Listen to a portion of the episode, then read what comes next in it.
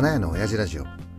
この番組はこれから花屋で独立しようとする方を対象に僕の花業界の20年の経験をもとに花屋の経営についていろんな角度からお話をするそんなような番組になっています。えー今回は、えっ、とね、前回までの話で、なんだっけな、前回の話で、えっ、と、仕入れがどうのこうのって話をして、物帯の仕入れは注文しなきゃダメだよっていう話をしました。ね、えっ、とね、した方がいいよ、絶対に。あの、ね、いや、なんないよ、安くはなんない。うん、注文した方がいい。はい、そういう話をしました。そしたらさ、結構今までの話の中で資格がなくていいじゃんとかテナントがどうのこうのじゃんって言って、そろそろもうみんなさ、花屋やったら儲かっちゃうんじゃねえの？みたいな感じに思うかもわかんないんだけど、まだだね、まだ。もうちょっと伝えたいことはあるよね。何を伝えなきゃいけないかって言ったらさ、何売るって話だよ。花屋さんの中です。花屋さん出しましたってなるでしょ？その時に商品構成として何を売るっていうのまだ決まってないじゃん。だけど、前に話したのはさ、えーっと、切り花って売れないよって話したんでね。新店で出すじゃん？新店舗でオープンしましたって言って出した時に、えーっと、切り花がワンサかワンサか売れてくれたらいいんだけど、切り花って売れないんだよ。で、なんでかって言ったら、切り花って買うところをお客さん決めてるからさ。うちもそうだけど、うちも切り花ってリピートするのよ。例えば仏花だったり、家の中に飾る花だったりとかするんだけど、リピートするものなんだよね。で、そうするとさ、えーっと、もうお客さんっていうのは、この切り花はどこで買うっていう花屋さんも決めたりとかしてるのよ。もしかしたらそれがスーパーだったりかね、するかもわからないんだけど、買う場所を決めてんだよ。だから、いきなり新店でオープンして切り花が売れるかって言ったらなかなか売れないの。でどうやったら切り花が売れるかって言ったらこの前話した、えっと、花屋さんには、まあ、2ヶ月に1回ぐらいのペースでこの物帯っていうのがあるよって繁忙期みたいなのがあるよって話したじゃない。で繁忙期をクリアするたびに切り花のお客さんがちょっとずつついてくるよ。だから最初は何を売るかって言ったら植木を売ろうよって話したじゃない。例えばね苗物だったり花鉢だったりとかそういうのを売ろうよっていう話をしたと思うんだよね。でじゃあなんでさ物帯をクリアしていくたびに切り花が売れていくかっていうとさまずはねえっと、新店でお店を出すじゃない？そしたらさそこのお花屋さんは切り花はどうなのかしら？とか何売ってんのかしら？とかよくわからないわけよ。だけど外の店頭のところにさ苗物とか花鉢とか綺麗に並べてたりとかするとああかわいいわねでそれ普通に買っていくわけよ。ね買ってった時に苗物をさ取って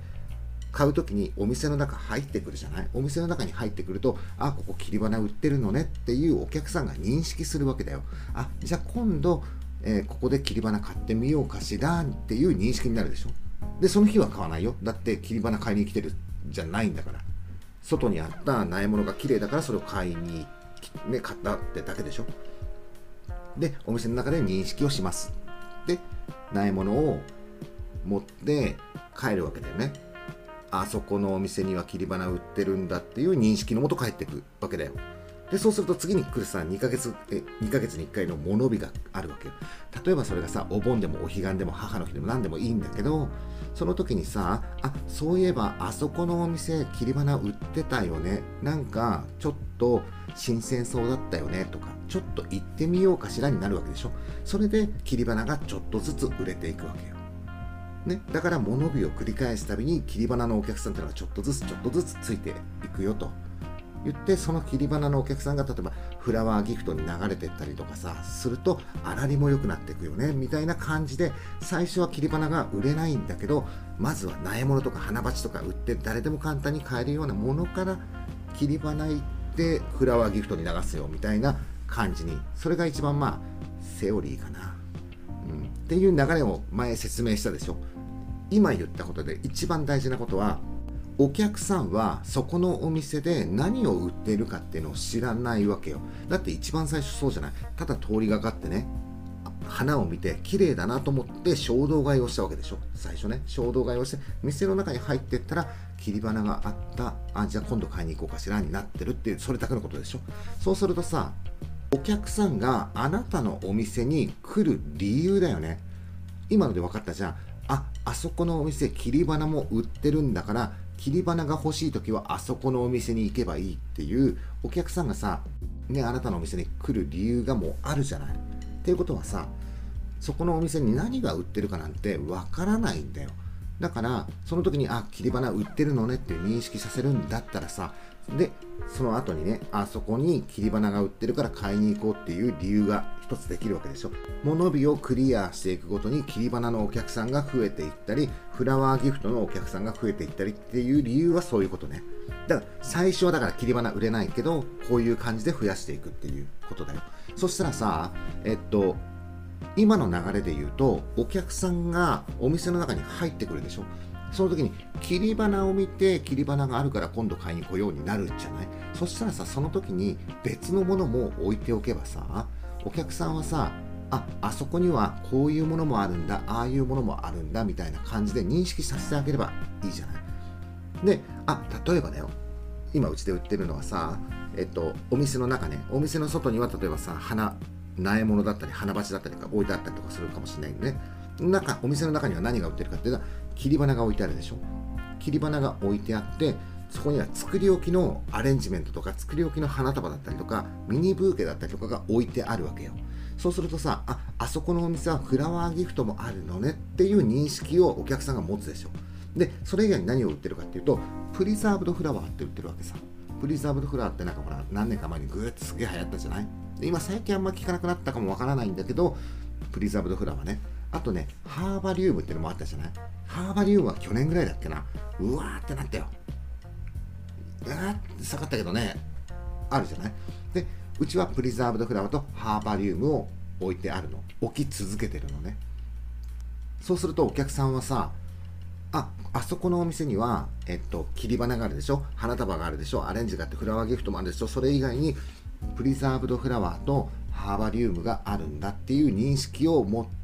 てもらえるでしょ？そうするとそのお客さんがさ、えっと、あプリザーブドフラワーを送りたいなとか買いたいなって言った時にうちに来てくれる。だからお客さんがうちに来てくれる理由を何個も用意しておいてあげるわけよ。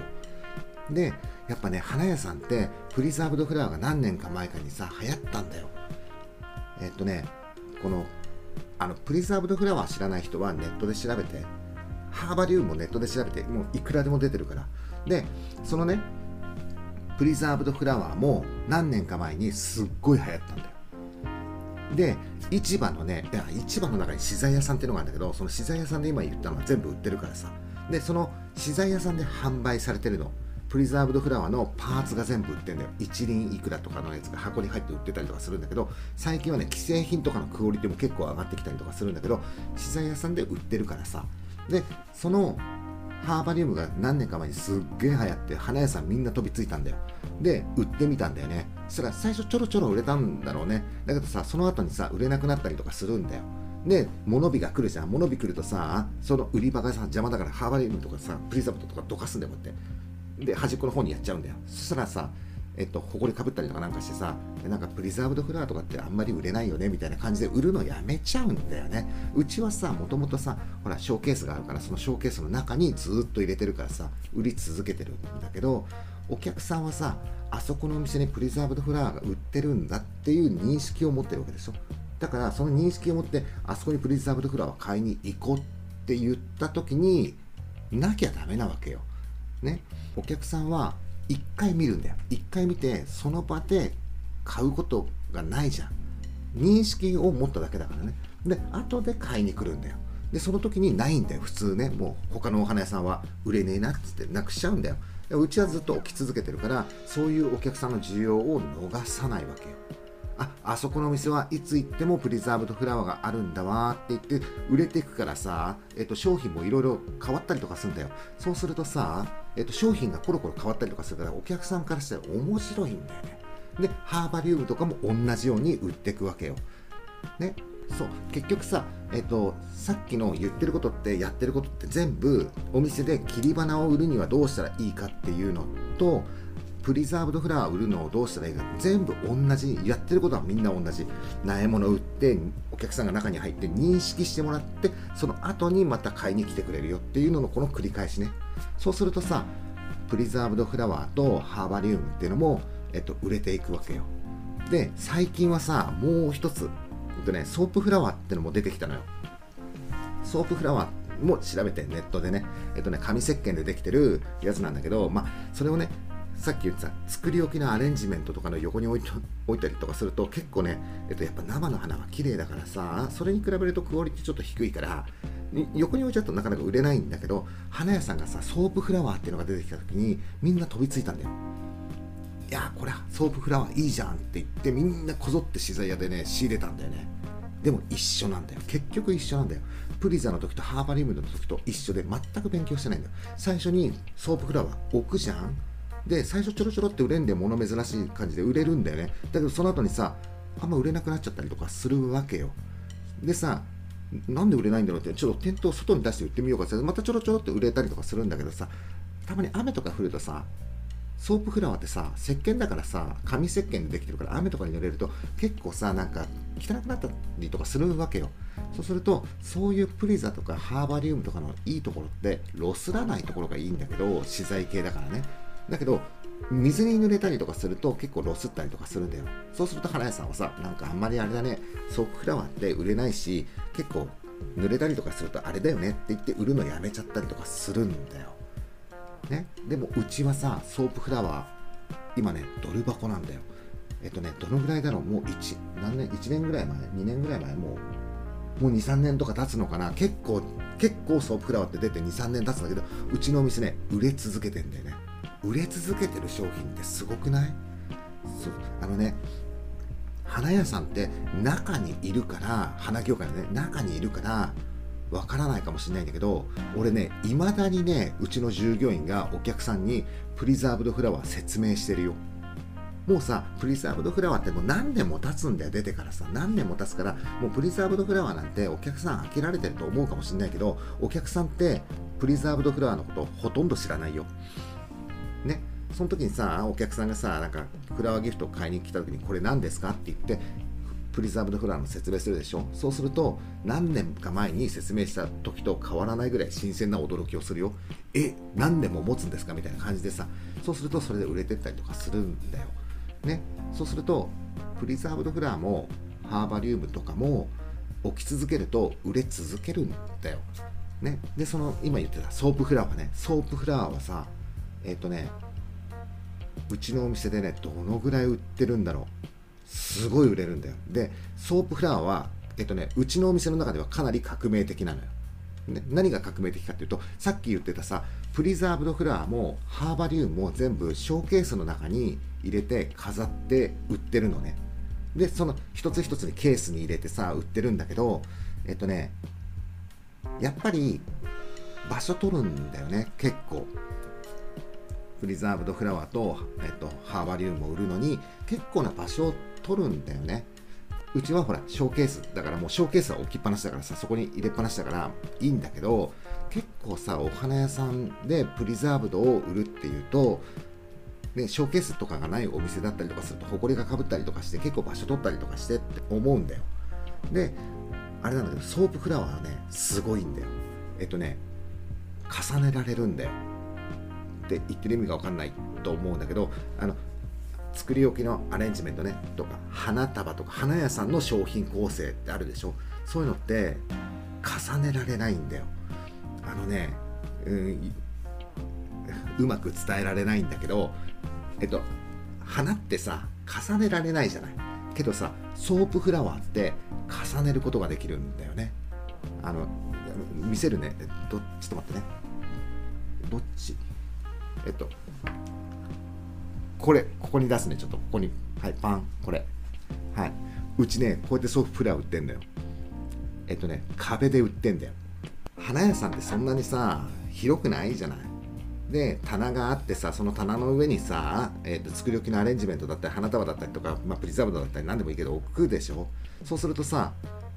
いくらの商品が陳列されてるかっていうとさ例えばさアレンジメントで言うとさ例えば2000円 ,2000 円からじゃあ1万円ぐらいのアレンジメントがあったとするでしょ？じゃあ例えばさ間取って5000円ぐらいにしようか。5000円の作り置きのアレンジメントねを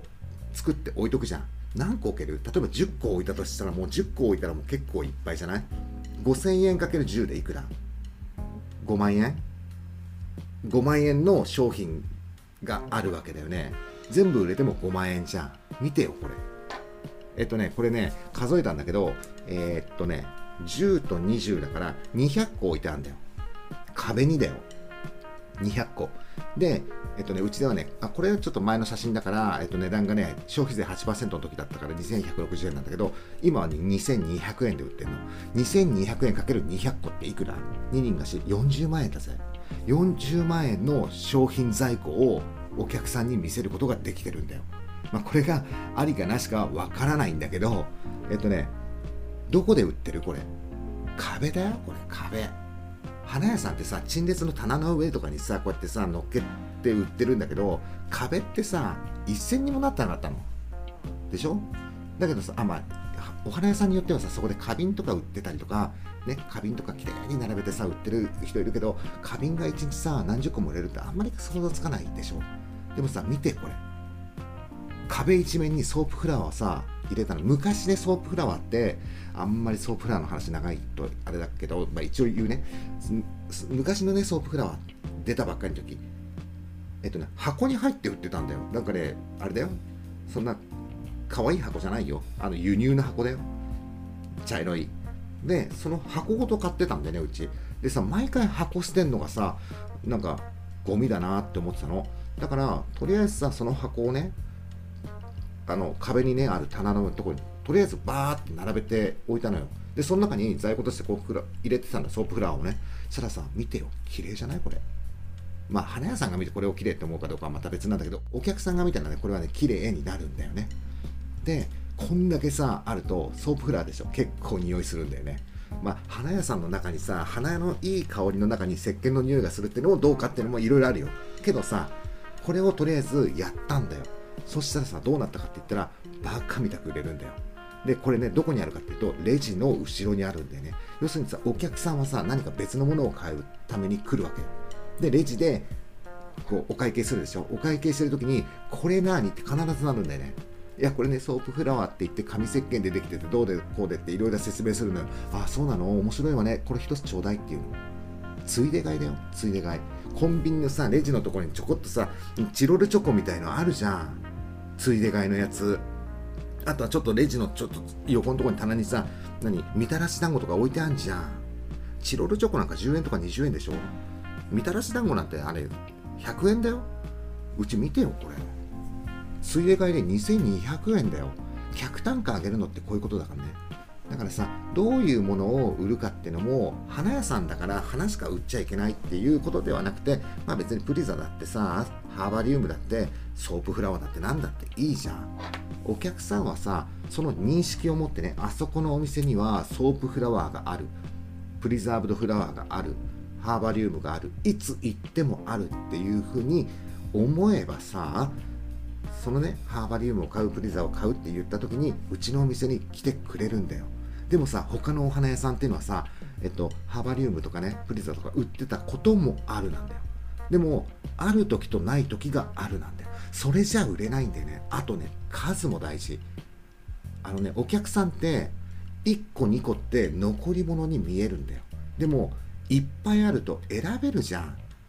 選べるじゃん。ね？バカみたいに。でも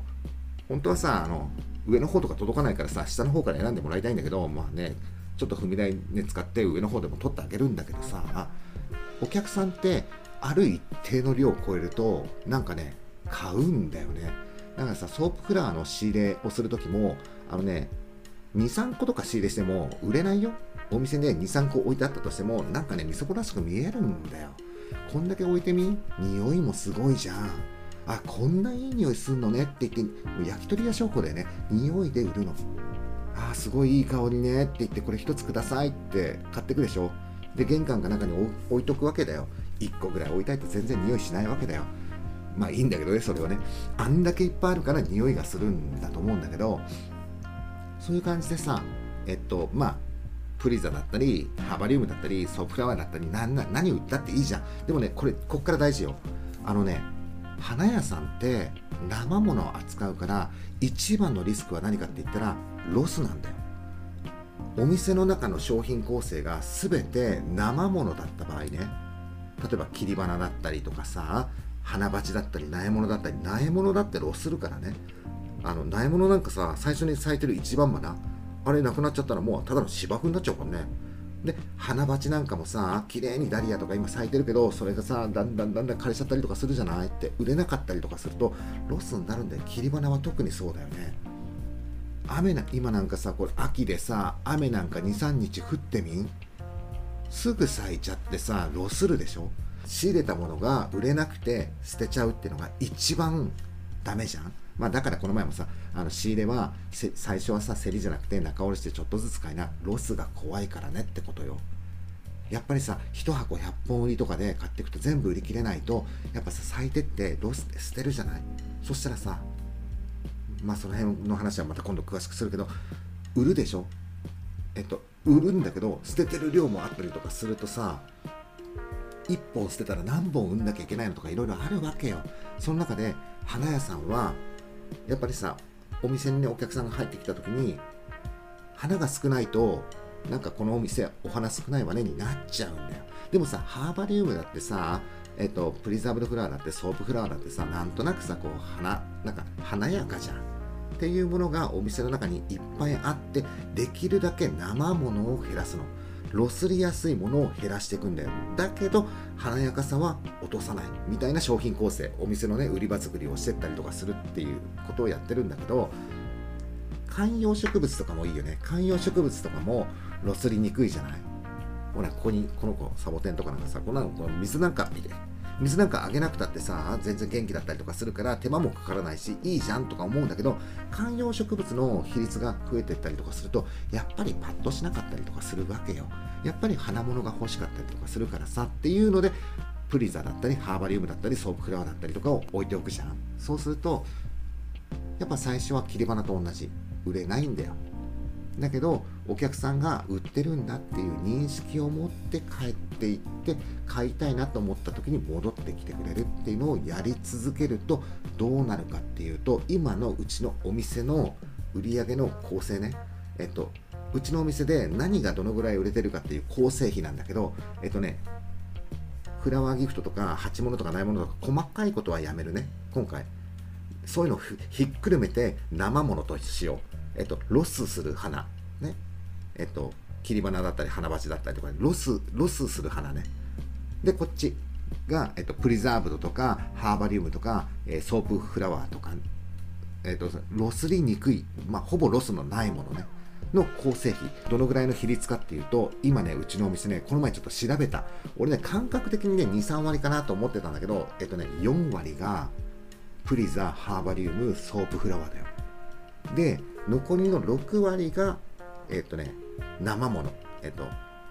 フラワーギフトだったり、え切り花だったりとか、まあ、花鉢だったりとか、ね、そうするとさ、花屋さんの4割がさ、ロスらないもので構成されてるっていうと、これかなりリスク下がるでしょ。お店全部が生ものですって言った時のリスクかなり高いからね。ましてやオープンしたばっかりでそんな商品構成やってみ？3日4日雨降ったら結構な損害出ちゃうんだよ。でもさ、えっと、どうせさオープンした時って切り花売れないって言ったじゃん。ね。でちょっとずつちょっとずつ売れていくんだよって言ったんだからその時にプリザーブドもどうせ売れないじゃん。ハーバリウムも売れないじゃん。だけど置いとくんだよ。お店の中に。でお客さんが来て切り花売ってるのねプリザ売ってんのねハバリウム売ってんのねソープフラワー売ってんのねみたいになるわけでしょ、ね、そういう認識を持ってまた来てくださいねって送り出しちゃうわけそうするとちょっとずつちょっとずつ売れていってそういう、うん、ハバリウムとかの売り上げがどんどん上がっていくわけよ、ね、これがさリスクの少ない商売の方法だったりとかします。まあね、リスク高い方が面白いんだけどね。ただやっぱお店って継続していかなければいけないからああいうリスクの低い商品みたいなものも販売していくっていうのをちょっと考えないといけないのかなというふうに思います。はい、えー、そんな感じで今回は、えっと、お店を出すじゃんって何売るっていう話をしました。あの生ものばっかり売ってるのってちょっとリスク高いから危ねえぜっていう話ですよね。だからその中でハーバリウムとかプリザーブドっていうのもね、昔花屋さんでとか昔インターネットですごいうわーって人気が出たけど最近あんまりあの言われてないから売れないよねっていうことではなくて売れるんだよっていう話売り続けることによって売れるんだよっていう話をしました。えー今回の話共感するかしないかは皆さん次第なんですが参考になったなと思う人はチャンネル登録グッドボタンよろしくお願いします